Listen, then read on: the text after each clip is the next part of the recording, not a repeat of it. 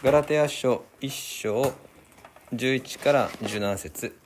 じゃあ私から時計回りで1節ずつ読んでいきましょうか。ではお読みします。ガラテヤ1章11節。兄弟たち私はあなた方に明らかにしておきたいのです。私が述べ伝えた福音は人間によるものではありません。私はそれを人間から受けたのではなくまた教えられたものでもありません。ただイエス・キリストの啓示によって受けたのです。ユダヤ教の地にあったかつての私の生き方をあなた方はすでに聞いています。私は激しく神の教会を迫害しそれを滅ぼそうとしました。また私は自分の同胞で同じ世代の多くの人に比べはるかにユダヤ教に進んでおり先祖の伝承に人一倍熱心でした。しかし母の胎にある時からあ？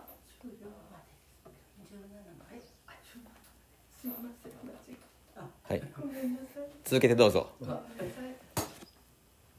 しかし 母の胎にある時から私を選び出し恵みを持って召してくださった神が。違法人の間に巫女の福音を伝えるため巫女を私のうちに掲示することを良しとされた時私は血肉に相談することをせず私より先に使徒となった人たちに会うためにエルサレムに登ることもせずすぐにアラビアに出て行き再びダマスコに戻りましたありがとうございます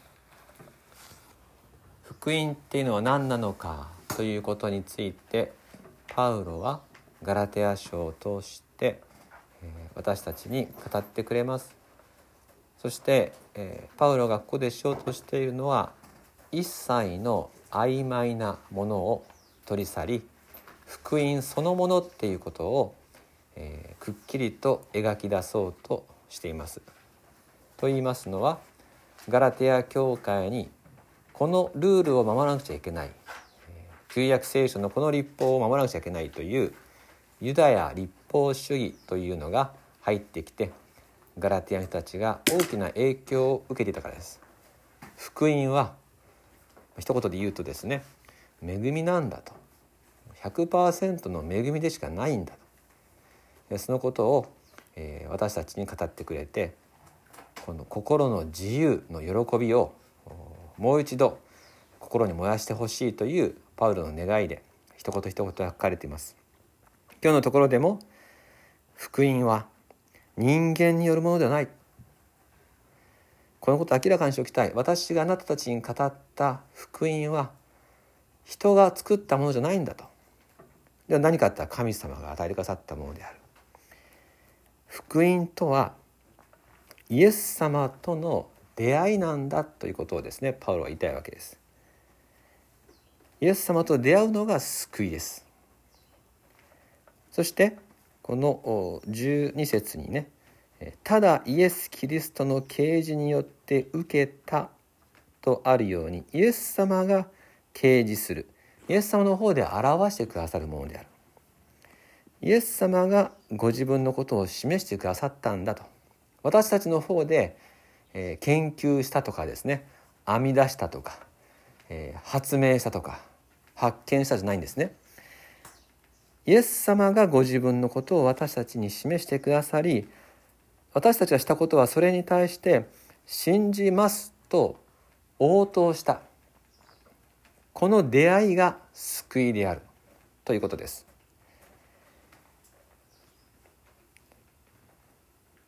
私たちは改めて今日この自分に問いかけたいと思うんですね。私はキリストに出会ったのか。この問いです。私はキリストに出会ったのか。クリスチャンとして自分があのどれぐらい達成してるかとかですね、えー理想的なあの生き方をしてますかとか、えーなんか自分のこの基準に達したかどうかとか。私は牧師ですから牧師としてどうなんだとあっちの牧師に比べて自分はどうなんだとかねそういうえー横を見てキョロキョロしたりしてあのとか自分の悩みを見ることありますがそうじゃないんですね。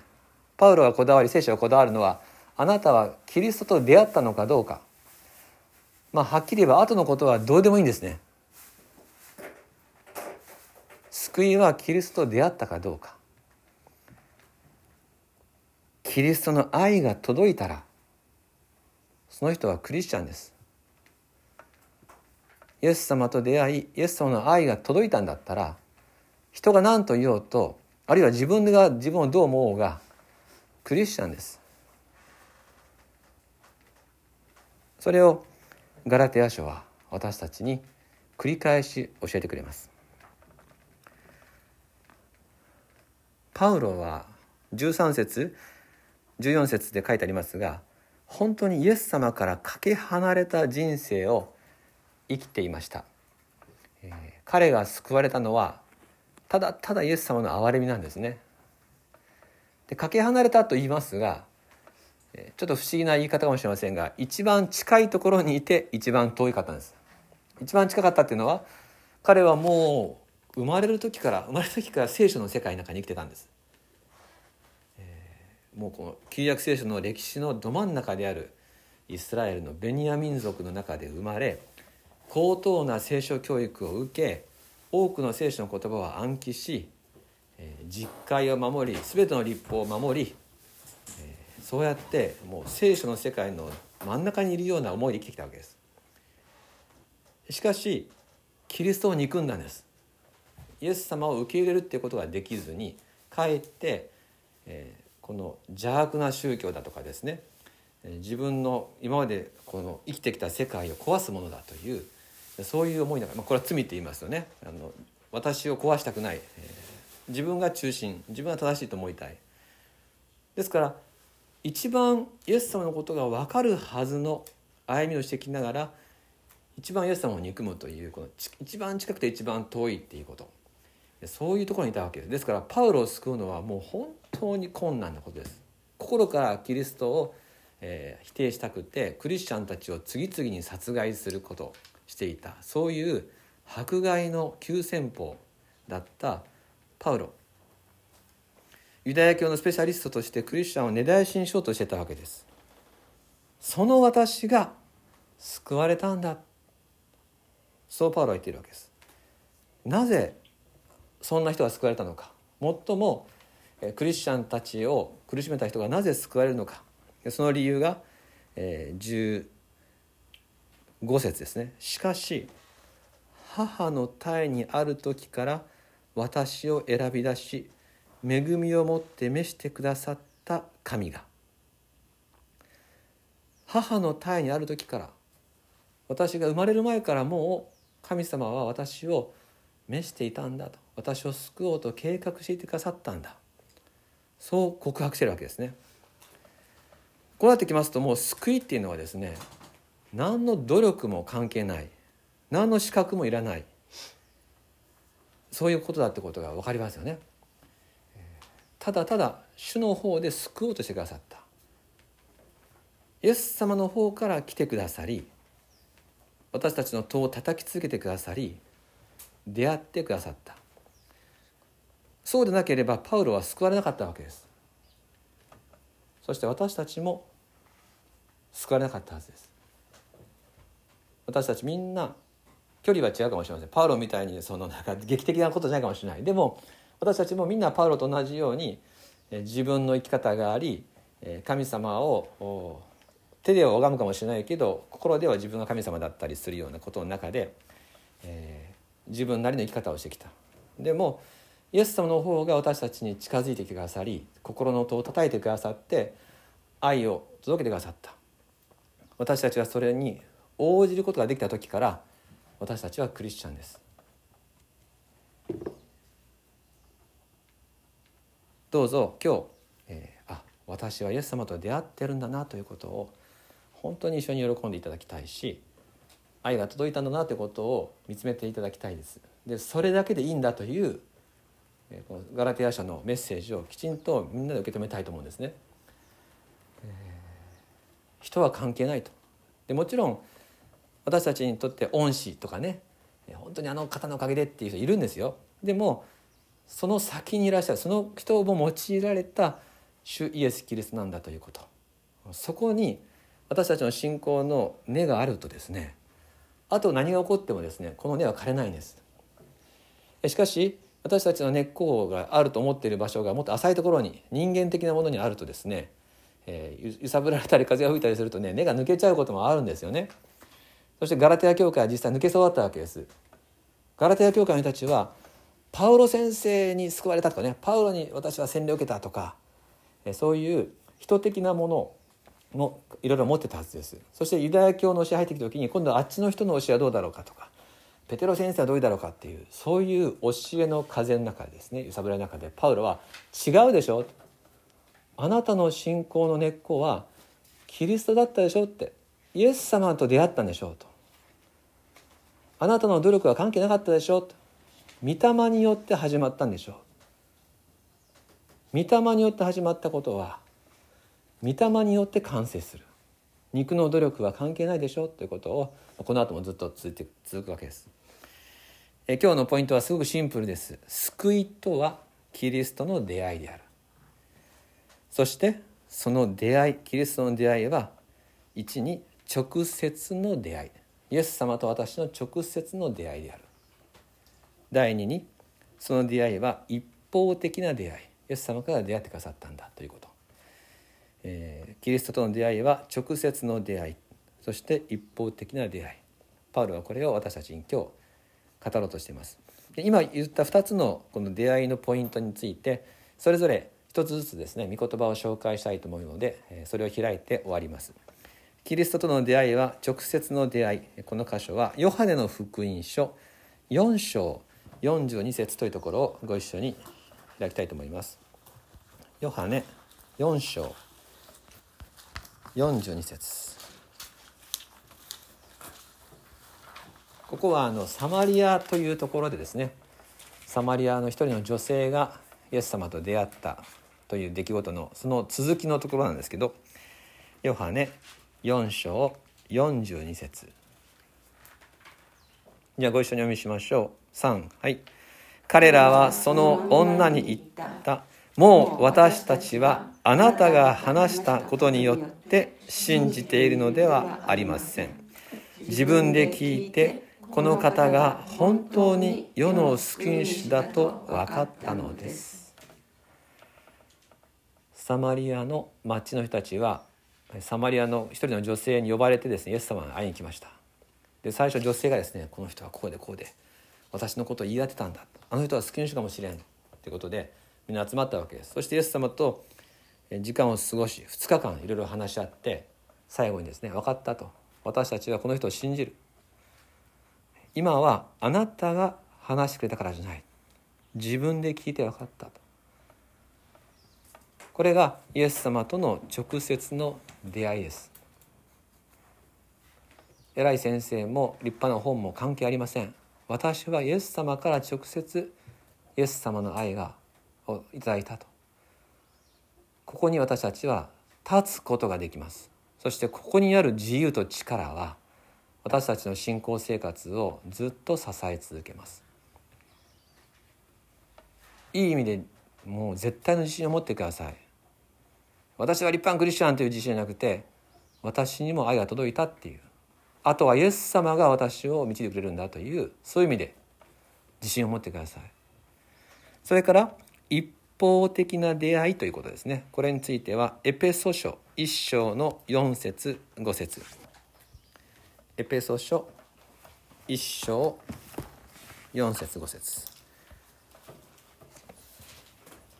今ヨハネですからヨハネ。使徒ローマコリントガラテヤエペソガラテヤ書の次がエペソ書です。イエス様の方で私たちに出会ってくださった。神様の方で私たちを選んでくださったということが記されています。エペソ書1章4節5節。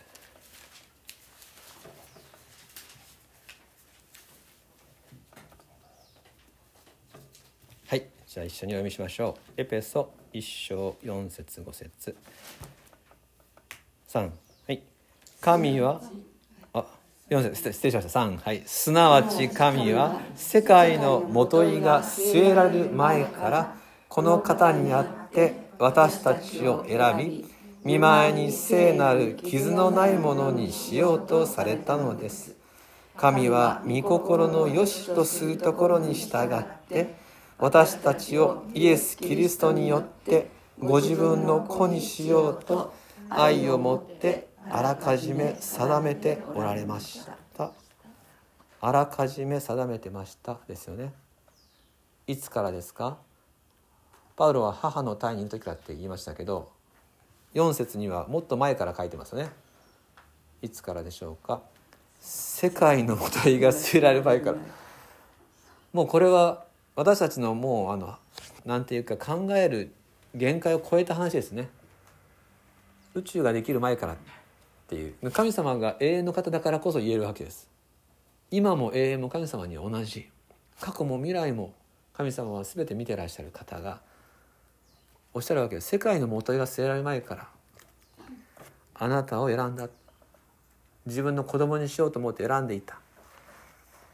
どういう基準で選んだのかというとこれまた5節にですね。御心の良しとするところに従ってでしょ。これができるからとかあの素性がいいからとかじゃないんですね。神様がもうそう決めたんだと。あなたを子供にすると決めたんだと。愛を持ってキリストイエス・キリストによって定めとったんだっていうことなんですね。これが一方的な出会いです。なんで私はイエス様に出会えたのか。イエス様が出会おうとされたからです。絶対出会うんだということを決めてらっしゃって出会ってくださった。最初私たち拒んだかもしれません。でもイエス様は叩きつけてくださって出会ってくださった。この直接の出会い一方的な出会いという救いをもうもらったんだったらあなたはクリスチャン。何も誰にも恥じることなく天のお父さんに大胆に祈っていける神の子供たちです。この自由は誰にも奪われることないようにということをパウロは喜びを持って今日のところでも自分のこともね語りながら語ってくれました。それでは一言お祈りいたします。私はそれを人間から受けたのではなくまた教えられたのでもありません。ただイエス・キリストの啓示によって受けたのです。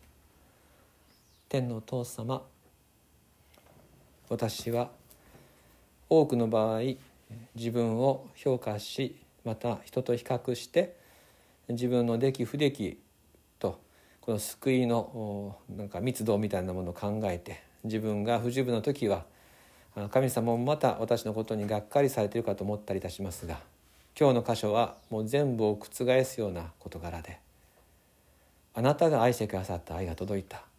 その時全ては始まりまたすでに全てが完結していることを思いました。天地のもとが置かれる前から私たちを見舞いで清く傷のないものにしようとただ神の御心の良しとするところに従ってイエス・キリストによって愛を持って定めてくださったこと。そして本当に出会ってくださったこと。あなたの愛を受けることができる。この心の戸を開くことをさせてくださったこと。そして永遠にあなたが私たちのうちに住んでくださること。一つ一つ覚えて感謝します。